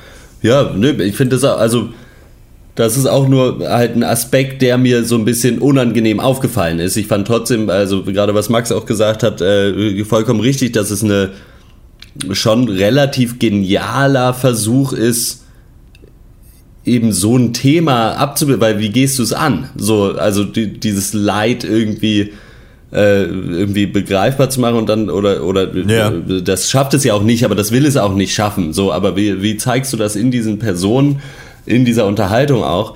Ich hätte mich zum Beispiel sehr gefreut, wenn diese weil er ihr ja immer auch widerspricht in dem Film. Das passiert ja schon, dass sie Ja. sagt, ja, das war äh, irgendwie schlimm und er sagt, ja, ja, es war schlimm, aber du hast keine Ahnung, Ja. wie das war. Du hast null Ahnung. Du hast ein paar Fernsehbilder gesehen und du verstehst, dass es schrecklich ist, aber du kannst, du kannst gar nicht verstehen, wie schrecklich es ist. Also versuch's auch nicht. Wenn so in dieser, auf dieser Ebene oder wenn dieser Diskurs noch mehr, wenn sie da mehr drüber geredet hätten, das ist dann vielleicht noch mal ein bisschen mehr Meta oder so, aber das hätte ich zum Beispiel super spannend gefunden, wenn der Film da dann auch noch reingeht, ja, warum eigentlich nicht? Oder, oder sowas, weiß ich nicht. Ich weiß nicht, ob man das überhaupt weiß, aber äh, äh, versteht ihr, was ich meine so ein bisschen? Ja. Ich glaube schon. Ja. Aber prinzipiell so diese Thematik, die du auch relativ ausführlich jetzt besprochen hast, Max, ist halt so dieses, ja klar, vergessen, das Leben geht weiter. Vergisst man es von alleine oder was der Film ja auch sagt, okay, vielleicht oder äh, macht zumindest so ein bisschen die Tür auf in die Richtung, ja gut, man kann sich ja auch dazu entscheiden oder Ja. muss man sich vielleicht dazu entscheiden, damit Ja. es weitergehen kann und so, da ist schon viel drin auf jeden Fall. Insofern äh, muss ich auch nochmal sagen, der hat mir wirklich sehr gut gefallen, auch wenn er durchaus auch nicht unbedingt angenehm zu schauen ist. So. Also was noch an, nicht unangenehm zu schauen ist, ist, dass ich hier gerade Sprudel in meine Batida de Coco gemacht und das flockt wie Hubatz. Also das muss ich auch mal kurz sagen. Entschuld- Entschuldigung, heute, gerade so. Entschuldigung, es geht um die Schu- Ja, nee, ist. Ähm, es, es ist natürlich so ein bisschen genau die Problematik und das ist ja auch, äh, beschäftigt sich ja durchaus auch die Psychologie mit oder die Hirnforschung. ne? Was kann man überhaupt nachfühlen? Weil man kann natürlich nur Emotionen nachempfinden, die man selber gefühlt hat. So. Und Ja. was man natürlich macht, wenn einem jemand eine schlimme Geschichte erzählt, weiß ich nicht, von einem, von einem, äh, sei es ein Todesfall oder vielleicht was weniger Schweres, versucht man sich ja eigentlich immer nur ein Äquivalent dessen, was man selber mal gefühlt, Ja. also ne, irgendwie da irgendwie sich selber hervorzurufen und irgendwie zu spiegeln, um da irgendwie in diesen Empathiemodus zu kommen. Ähm, zumindest, das ist das, was zumindest empathische Menschen tun. Andere Leute sagen, wir dürfen uns nicht von Kinderaugen übertölpeln lassen. Dr. Alex, Zitat Dr. Alexander Gauland. Doch, genau das sollte man tun, das macht einen Menschen nämlich aus. Aber das ist ein anderes Thema. Ja, aber das ist, es ist wirklich schwierig, aber es ist super spannend und ähm, vielleicht, aber eben, weil man dann doch ja, wa- was, was, ist, was ist, ja, es ist halt nicht vergleichbar, aber was wiegt so schwer, was irgendwie an, als an Emotionen, was man vergleichen könnte? Es ist, ist es dann nur die Liebe, äh, was ist es, die verlorene oder der Tod, äh, wenn, also im Vergleich zu Hiroshima? So, was, was, was kann es sein? Es kann, also, ich wüsste auch nichts anderes tatsächlich. Ähm, Es ist wahrscheinlich nicht zu begreifen. Und es soll, glaube ich, auch kein Also passender endet- Vergleich endet ja sein, auf, ne? diese, auf diesen Satz, dass, ähm, wie heißt ihr Ort? Ren- Äh, Ne, Nevers. Nevers, ja. Nevers, genau. Und dann, dass, dass er zu ihr am Ende sagt, du bist Nevers, ne? du bist dieser Ort. Und dann sagt, ja, das ist mein Name. Und dann sagt sie zu ihm, ja, du bist Hiroshima. Und vielleicht, also, das klingt natürlich irgendwie sehr verliebt und das ist eine schöne Szene, aber vielleicht heißt es auch, wir können uns nie verstehen Ja. eigentlich. Richtig Nee, können ja. wir uns eigentlich nie verstehen. Andererseits könnte man es kulturell lesen, dass man sagt, quasi ihr als Europäer könnt nicht verstehen, was uns passiert ist kulturell. Oder wir als Menschen können, werden uns nie verstehen, auch wenn wir ähm, Sex haben, verliebt sind, völlig ineinander Ja. aufgehen, bleibt trotzdem die Trennung immer da. Und das ist ja, da sind sie, die Franzosen, die rauchen und saufen. Ja. Die, Aber das ist die ja auch- romantischen Filme machen. Aber das ist ja auch total geil. Ja. Das ist ja auch total und das ist ja auch smart. Also ich, das, Ja. äh, das ist schon, ist schon schön, ja. Ähm, es- äh, Obwohl ich schon auch aber die hauen ja auch so geile Sätze raus. Ganz ehrlich, das ist ja wirklich aber auch ein Sammelsurium an irgendwie so, weiß nicht, sind es Aphorismen, ich weiß es immer nicht, aber wirklich, Ja. was Ja, die da für Zitate raushauen, meine Herren, das ist so herrlich. Äh, Ja, ähm, er hat, also äh, Marguerite Dur- Duras heißt die Drehbuchautorin, ähm, die es geschrieben hat und er soll ihr wohl gesagt haben, schreibe Literatur, schreibe, als ob du einen Roman schreibst, vergiss die Kamera. Was ja witzig ist, weil ja eigentlich dieser Nouvelle Vague-Gedanke ist, gerade nicht nochmal einen Roman zu verfilmen, sondern selber das so, zu, also eine neue Sprache des Films zu erfinden. Aber das ist wirklich, da sind wirklich wunderschöne äh, äh, Sätze drin auf jeden Fall. Ne? Also Ja. dieses, also ähm, irgendwie hieß ein Satz, also quasi äh, in einigen Jahren, wenn ich dich vergessen habe und die anderen Romanzen, ähm, dann werde ich mich an dich wieder erinnern als das Symbol des Vergessens der Liebe überhaupt. Ne? Also diese Affäre wird mich daran erinnern, wie schrecklich das Vergessen überhaupt ist. Also das sind echt tolle äh, tolle Filme und auch äh, tolle äh, Sätze und auch Sätze, die dann auch so einen gewissen Humor auch haben manchmal. Also ich muss mal gucken, ob ich Ja. finde, aber genau, ja. Und eben, ja, und eben dazu kommt, dass man die, also so absurd wie die Sätze teilweise jetzt aus dem Kontext klingen, man kauft es denen halt schon ab, dass sie da, also zumindest an vielen Stellen, dass sie da halt gerade rumliegen und sich da halt da trotzdem dann so ein Gespräch ergibt oder so. Ähm, ja, Und äh, die, ähm, muss es sagen, die Bilder sind wirklich ähm, beeindruckend Schon und stark, haben ja. mich am stärksten jetzt an äh, Tarkovsky eigentlich erinnert, nachdem wir den Tarkovsky-Cast gemacht haben. Also weil, weil das ja auch so eine, auch die Zone äh, Tschernobyl und jetzt halt Hiroshima, das sind ja auch so äh, also Orte, an denen sich unfassbare Katastrophen abgespielt haben, durch die die Kamera dann so echt durchgleitet, geisterhaft. Ja. Und äh, das, also das finde ich ganz ähm, wirklich beeindruckend. Also beeindruckende Bilder, die aussehen wie so ja, Fotografien, die sich bewegen, so in die, in die, Tiefe. Ist echt, äh, äh, fand ich stark, ja. Ja. Ich habe, glaube ich, lange nicht mehr so einen deprimierenden Film gesehen. Also der ja auch, also gerade wenn man die, das Ende so sieht wie du ja auch und ich habe das auf jeden Fall auch so verstanden, so von wegen ja, wir sind eigentlich sehr, sehr, sehr kompatibel, weil wir beide schreckliches Leid irgendwie erlebt haben und auch wenn es nicht gleichzusetzen ist oder was weiß ich was, passen wir zusammen oder brauchen einander, aber verstehen uns halt trotzdem nicht. So, hey, ja. lieber Naja, noch eine Zigarette, François.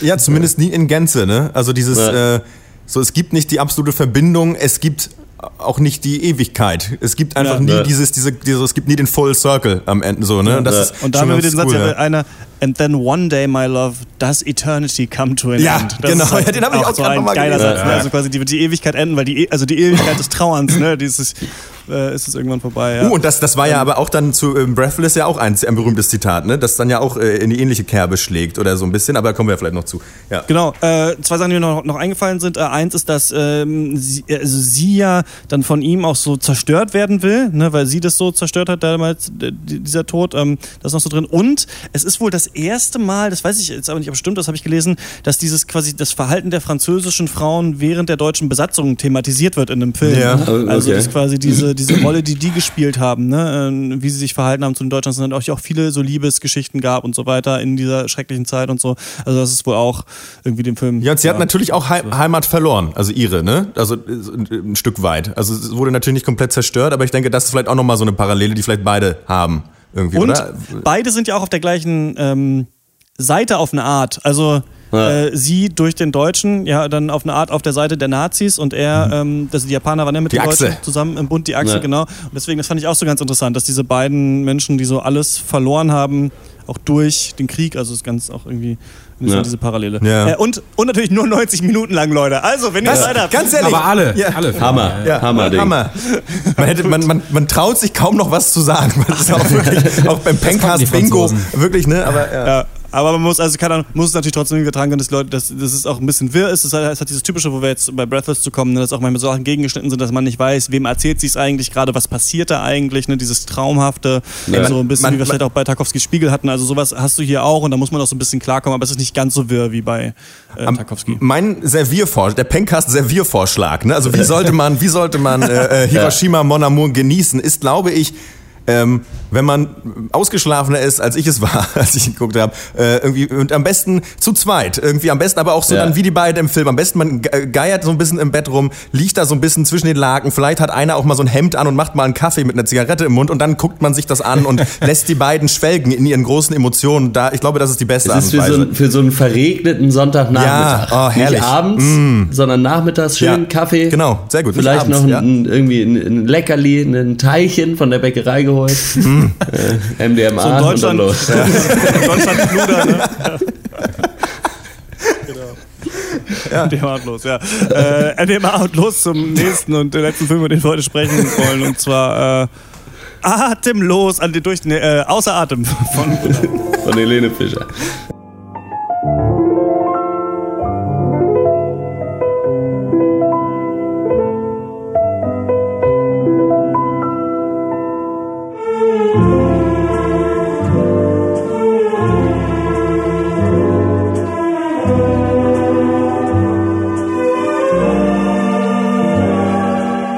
Ja, außer Atem, die Jumbo Schreiner Story. Ähm, nee, ist natürlich äh, das äh, Regiedebüt von Jean-Luc Godard. Der Film äh, basiert auf einem Screenplay von äh, Truffaut, was dann Godard umschrieb für sich selber. Und es war auch der Durchbruch des ähm, Hauptdarstellers Jean-Paul äh, Belmondo. Der dann echt so der größte Schauspieler seiner Generation und auch der Nouvelle Vague allgemein wurde. Der hat dann äh, ja 180 Filme gemacht in den nächsten drei Wochen, nach, äh, nachdem Außer Atem Erfolg gewonnen ist, gefühlt. Und auch diese Rolle in diesem Film, dieser diese äh, Kleinkriminelle, den er da spielt, Michel, das ist war ist ja selber auch über Nacht zum Star geworden, weil sich alle mit dem so identifiziert haben, so eine komplette Generation junger Franzosen. Ja, er spielt also diesen äh, Michel, so einen Kleinganoven, der dann in einem äh, gestohlenen Auto äh, erwischt wird und dann daraufhin so im Affekt könnte man sagen einen Polizisten erschießt. Dann äh, muss er natürlich auf die Flucht und muss schnell untertauchen und tut es dann bei der jungen Studentin äh, Patricia, gespielt von Jean Seberg, äh, ebenfalls sehr ikonisch, äh, ikonische Nouvelle Vague-Figur. Ähm, in die verliebt er sich auch oder hatte sich sogar schon vorher in sie verliebt. Er kennt sie noch aus dem Urlaub. Ähm, ja, dann hängen die beiden viel zusammen äh, zu zweit in der Wohnung rum und äh, Michel telefoniert viel rum, denn er versucht äh, Geld für seine Flucht nach Italien auf, äh, aufzutreiben. Aber die Polizei nimmt auch seine Fährte auf, ähm, scheint aber trotzdem relativ unbekümmert zu sein. Außerdem braucht er noch genug Zeit. Er muss Patricia noch davon überzeugen, dass sie mit ihm mitflieht nach Italien. Das ist ganz wichtig. Aber die ähm, Polizei erwischt Patricia und äh, versucht sie dann wiederum davon zu überzeugen, äh, Michelle aufzugeben. Ja, und jetzt hatte ich auch so einen Helene Fischer-Gag noch am Ende, den äh, klemme ich mir jetzt aber, weil ihr den schon vorgezogen habt. Ähm, ja, war es Ja. großes Kino für euch zwei? Drei. Ich weiß nicht, wie viel den Film gesehen haben. Ja, Ich Ich habe hab den, nicht, gesehen, den ja. habe ich nicht mehr geschafft. Den besten, den, den von von euch Kurz, als kurzweiligsten, ja. sicherlich. kurzweiligsten eingestuften. Fand aber gut. Gut, war nicht zu lang, 90 Minuten war in Ordnung. Also das kann ich dir jetzt auch nochmal so soufflieren vielleicht. ähm, ja, eigentlich so kann man, das ist, das haben wir in der Vorbesprechung auch schon gesagt, ein Film, den man heute auch noch ohne Bedenken auch noch Leuten äh, hinschmeißen kann und sagen, hier hast du Bock auf sowas Road-Movie-mäßiges, guck ihn dir an, kannst du machen, sehr cool. Ich meine, was, was ist drin? Eigentlich, das wiederholt sich vielleicht auch so ein bisschen, ne? Filmemacher, die, die am Anfang ihrer Karriere Filme machen mit windigen Typen, die so halbkriminell oder schwerkriminell unterwegs sind und äh, mit den Mädels was am Laufen haben. Das ist, glaube ich, so ein Ding, da haben einfach viele Filmemacher mal Bock drauf in, gehabt in ihrer Karriere. Und das haben wir hier natürlich äh, Pedal to the Metal, sag ich mal. Ne? Full, full Ja. Throttle geht das, geht das los. Full Throttle könnte man noch sagen. Unser Protagonist, den erleben wir dabei, wie er im Auto sitzt, blödes Zeug erzählt und einen Polizisten erschießt. So, das sind die ersten drei Minuten. Und ähm, ja, lose von A nach B streift. Es gibt nicht so eine richtige Stringenz äh, äh, Nee. in der Handlung. Es ist es, äh, genauso ziellos und verloren, äh, wie die Handlung ist der Protagonist unterwegs. Und ähm, das ist aber, nervt aber nicht, sondern äh, das hält er, irgendwie haben, haben die es hinbekommen. Heute mal würde man sagen, jetzt mach doch mal, ein, oder bei manchen Filmen würde man sagen, mach doch mal einen Punkt jetzt, was willst du denn jetzt? Aber nee, es ist einfach Jean-Paul Belmondo, der raucht, meine Damen und Herren. so, und irgendwie Frauen besucht und, und sie bestiehlt, weil er Geld braucht. Es ist äh, schon ja, so eine herrlich, unfassbare ja. Präsenz hat in diesem Film. Ja, Also, ja, es ist ein Ja. Jahr her, dass ich, dass ich den Film gesehen habe, aber ich weiß noch, dass es mir auch so sofort ins Auge gesprungen, dass ich dachte, was ist das für ein geiler Schauspieler, was ist das für ein geiler Charakter, den sie geschrieben haben, da Michel Porca oder Laszlo, Kovacs, ähm, der da, äh, ich war, also ich kann, kann mich nicht genau daran erinnern, wie das war, aber es ist doch auch so, dass er dann, also genau, ist aber dieser Frau und beklaut sie dann, klaut doch dann auch so ganz geil so ein Auto, oder? Indem er sich hinter so Ja. einer Zeitung versteckt Ja, oder ja, sowas. ja. Das ist alles so super lässig, während er dabei qualmt und ist gleichzeitig ja aber, also er soll ja auch so quasi Humphrey Bogart sein, so ein Ja, bisschen, ne? Das genau. ist, dass Godard so quasi ähm, nochmal dann, dann die, die, so, so, so, also nachdem das groß war in den USA, nochmal so einen Noir-Film macht, aber so eine Dekonstruktion, dadurch, dass das halt auch wirklich ein Idiot ist. Und ich finde halt gleichzeitig, also ich finde dieses Paar, dieses total idiotischen, ähm, Han Solo ist ja auch so eine Figur zum Beispiel, die später halt auch so, so ein ähnlicher Charakter so äh, war in Star Ja. Wars. Also dieser,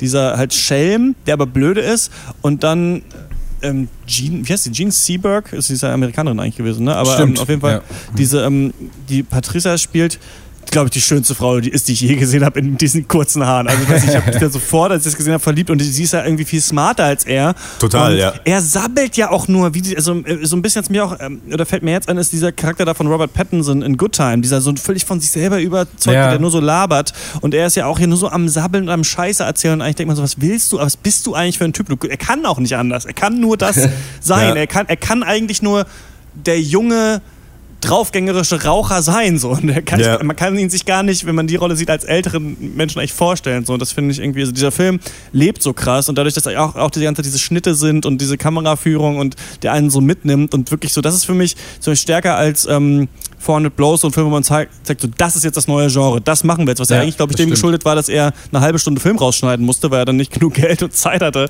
hat er dann noch viel so gegengeschnitten und so, aber da merkt man so, okay, hier ist, das ist was Neues, das ist Ja. fresh, obwohl es so Ja. alt ist. Ne? Schon getragen echt von den Dialogen und von der Chemie zwischen diesen beiden Schauspielern auch. Die sind also beide individuell total geil, aber dann auch zusammen finde ich echt der Wahnsinn. Also man merkt ja relativ schnell, dass es ja dann doch kein Krimi-Film ist, wie man vielleicht erst denken Genau, könnte. ja. So, so wird er ja auch immer noch äh, betitelt, was ich ganz lustig finde.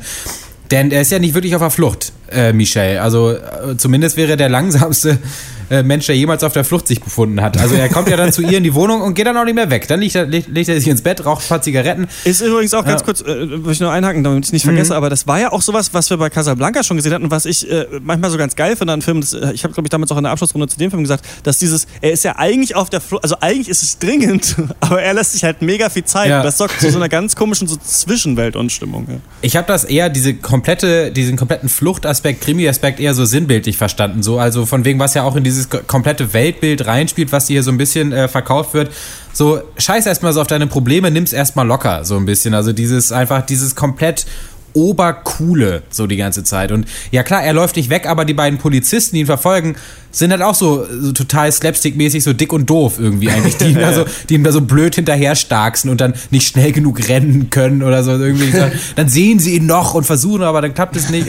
Das ist so richtig Naja, es- blöde, ja. Es war natürlich auch eine andere Zeit. Ne? Ich meine, wenn Mhm. du wenn du irgendwo irgendwo eine Straftat begangen hast, dann bist du in eine andere Stadt gefahren, dann war es schon mal schwierig. Also das war schon mal ein Problem.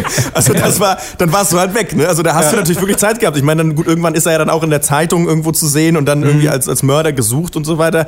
Aber es waren schon, es war es war eine andere Zeit als heute, meine Damen und Herren. Es war wirklich eine ganz andere Nummer. Ähm, interessant ist natürlich auch, er will vielleicht auch nicht weg, weil es auch das Ding ist, er weiß auch gar nicht wohin. Also er, kommt ja, Ja. gerade aus eigener Aussage von der Riviera.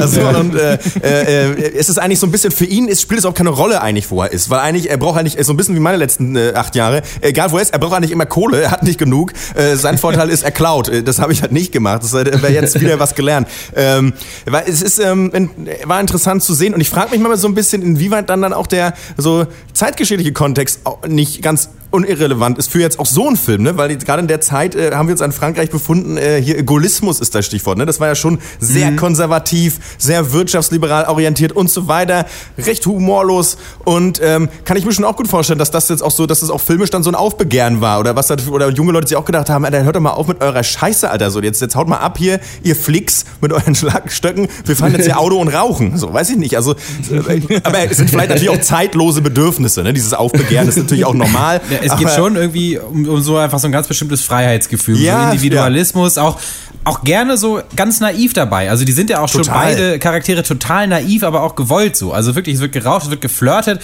Das wird auch viel eigentlich zwischendurch über so existenzielle Fragen da mal geredet. So, was hältst du eigentlich vom Tod? Ja, sowas. Ja. Ähm, ja kann ich mir nicht vorstellen, sagt er dann so, äh, weiß ich nicht, wie es ist, wenn man stirbt. Das ist also herrlich, so herrlich ober, so ab, abgehoben. So. Aber, Für mich ist das nichts. ja, für mich ist nichts. Also lieber lebend, äh, denkt er sich. Aber es wird dann auch nur so lange äh, drüber geredet, so, bis man dann mal wieder bumsen kann, so ein bisschen, so vom, äh, muss man überspitzt zu sagen. Also das steht auch jetzt nicht im Vordergrund hier, vielleicht bei, also bei Hiroshima Mon Amour habe ich ja jetzt rausgehört, dass da über Worte sehr viel tiefgründiges erklärt werden wollte oder zumindest im, im, also der Ansatz gemacht werden wollte. Ich glaube, das war hier gar nicht so. Man hört ja auch, dass da wirklich sehr viel improvisiert war.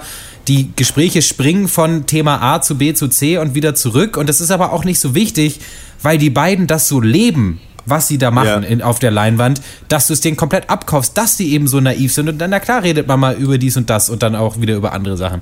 So, das war ja- einfach ein super, ein super Lebensgefühl, was da eigentlich Cool ist, dass sie halt, ja, f- total. Und cool ist, finde ich auch, dass sie die ganze Zeit schon unabhängig dabei bleibt. Also es ist ja Total. sogar markant, ja, dass sie ja immer noch mal irgendwann arbeiten muss.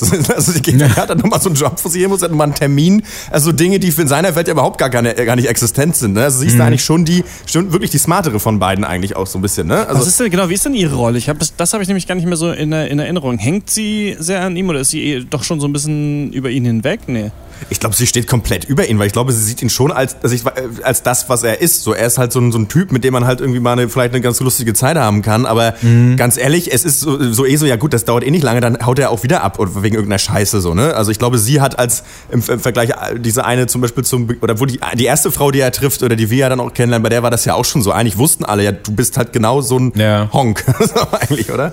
Naja, ich glaube schon, dass sie ernsthaft darüber nachdenkt, ob sie ihn jetzt genauso viel liebt wie er sie. Und das ja schon auch so ein bisschen dann der große Konflikt im, im, im späteren Teil des Films. Gehe ich mit ihm jetzt nach Italien oder bleibe ich hier oder, oder doch nicht? Oder, oder eigentlich für sie ist, ja- ist ja wirklich nur die Frage, liebe ich ihn oder nicht?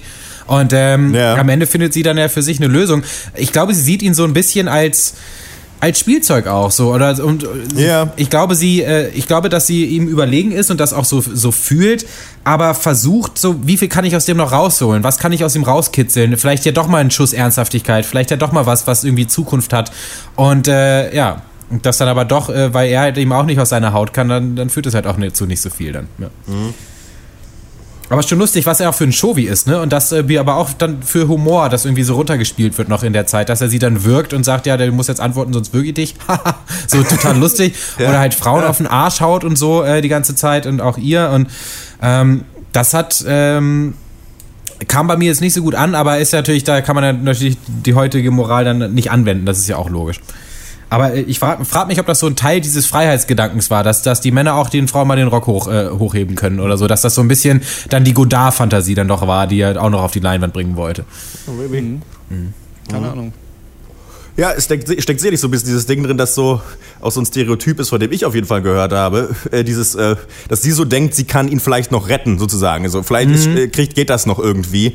Ähm, genau, ja, das denke ich, ja, wollte ich nochmal. Und das ist ja schon total progressiv, oder? Dass die, dass die Frau überlegen ist und sich fragen kann, ob ich, äh, ob ich den Mann noch retten kann. Eigentlich, das finde ich, das ist ja an sich schon mal total interessant. Ich, ich glaube ehrlich gesagt, das versuchen Frauen seit Jahrtausenden, die Männer zu retten, ehrlich gesagt. Aber das Problem ist, dass mit, mit wem haben sie es zu tun? Also das, ist, äh, das ist dann immer das, was dann die Welt in Flammen setzt. Das bringt nichts. Geilstes Zitat, muss man ja sagen. Dieses eine, äh, äh, geil, äh, was mir sehr gefallen hat, ähm, die eine Szene, ähm, das Interview mit diesem Schriftsteller. Ja, das ist Äh, Hammer. äh, Mega gut. Und diesen Das einen Satz kannte ich natürlich, kannte ich, den hatten, haben wahrscheinlich alle schon mal gehört. Dieses, ne, was, was, wie, ich weiß nicht mehr, was die Frage war, aber seine Antwort war, ja, oder was halten Sie von unsterblich, oder wie was mit unsterblich? Und Er sagt dann irgendwie, kann er ja unsterblich werden und dann sterben. So, Ja, das what wäre do halt. you want to achieve in Ah, life? ja, ja, was genau, ist, ja, was ist deine größte Ambition? Ja, ich möchte unsterblich werden und dann das sterben. finde ich ist auch so, das ist so ein Hammersatz. Habe ich das als einzige, was ich hier auf meinem Zettel zu Breathless stehen habe. To become immortal Ja. and then die. Was ich noch sagen wollte, ist, dass man aber auch ähm, in, in, in dem Hauptcharakter schon so angelegt sieht, diese überschützenden, ich will mal, was ist overprotective auf, auf, auf, auf, auf Deutsch? Das ist, ich hab's, keine Ahnung. Also diese so kontrollierenden Ultra. Männer, die erst äh, buhlen und dann schon die ganze Zeit so, also sie sagt ja dann so, kennst du irgendwie den und den Schriftsteller, aber sagt nicht, dass er Schriftsteller ist und er, er sagt so, ja, hast du mit ihm geschlafen? Also dass er so auch schon total eifersüchtig ist auch sofort, ne? Also Ja. deswegen merkt man auch so, dass es auch kein guter Typ ist, dem länger im Leben zu haben, so weil du da auch keinen Bock drauf hast, ne? Weil diese quasi diese buhlenden Kerle dann auf einmal so voll die, voll die, ähm, ja, Aufpasser Kontrollfreaks. auch. Ja. Besitzansprüche Ja, halt, natürlich. oder? Genau. Mhm.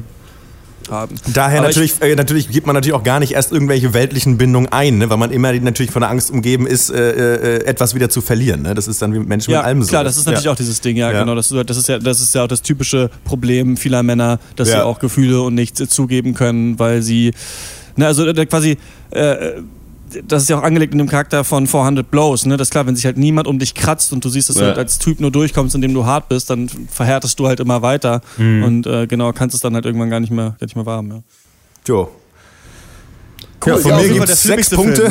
so eine Quatsch. Nein. Ja, auf jeden Fall. Ja, Der absolut. flippigste, auf jeden Fall der, den man am besten einfach mal so weggucken kann, das lohnt sich auch total. Also das sind auch tolle Shots dabei, finde ich. Also gerade, dass man gemerkt hat, ja, jetzt durften die Filmemacher mal wieder raus auf die Straße und da filmen und mussten nicht ins Studio und irgendwie auf die, auf die gebastelte Bühne. Ich finde, da, da, das macht den Film auch so lebhaft, dass die wirklich geile Schauplätze auch gefunden haben, wie sie da durch die Straßen rennen und fahren mit geilen Autos irgendwie. Die Rührei- Haben sie nicht auch so Szene, tolle ne? Shots? Also, dass sie so, dass sie durch diese portablen Kameras ja auch besser in so kleine Räume, also dieses Apartment ist ja winzig, in dem sie Ja. sind. Und dann wird Ja. doch immer auch mal so über die Schulter gefilmt, in den Spiegel rein und das schafft auch so eine ganz nahe ähm, Situation zwischen den Charakteren, ne? in der man, wo man auch das Gefühl hat, man sitzt auch mit denen so mit und, und qualmt eine. Ja, und äh, schade, dass äh, Godard die YouTube-Ära nicht mehr miterleben darf, denn er hat auf jeden Fall den Jump Cut erfunden, Wahnsinn, könnte ja. man sagen. Also, äh, herrlich. Schön war's. Jawohl.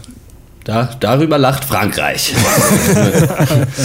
Frankreich lacht zuletzt, ja, darüber. Eigentlich haben wir den Jump Der Jump Cut, muss ich übrigens sagen, ist eine, finde ich, von YouTubern einfach so eine geniale Erfindung. Ich weiß nicht, wer das sich halt überleit hat, YouTube-Videos damit zu machen, einfach halt, weil es dir krass viel Schnittarbeit erspart, weil du halt nicht, also weil du halt auf die Übergänge scheißen Ja. kannst, ne? Das heißt, du Ja. schneidest, schneidest einfach alle Dinge, die du für inhaltlich relevant hältst, aneinander und lädst es einfach hoch. So, das ist halt mega genial. Weil zum Beispiel, also ich als ich, der halt viel Audio schneidet, so bei Detektor auch so den ganzen Tag, so merkst halt, ist es halt schwer, ne? Also manchmal Sachen so zu schneiden, dass du nicht hörst, dass da ein Schnitt ist. Und ähm, ja, beim Jump Cut wird einfach mega drauf geschissen. Für YouTube super cool.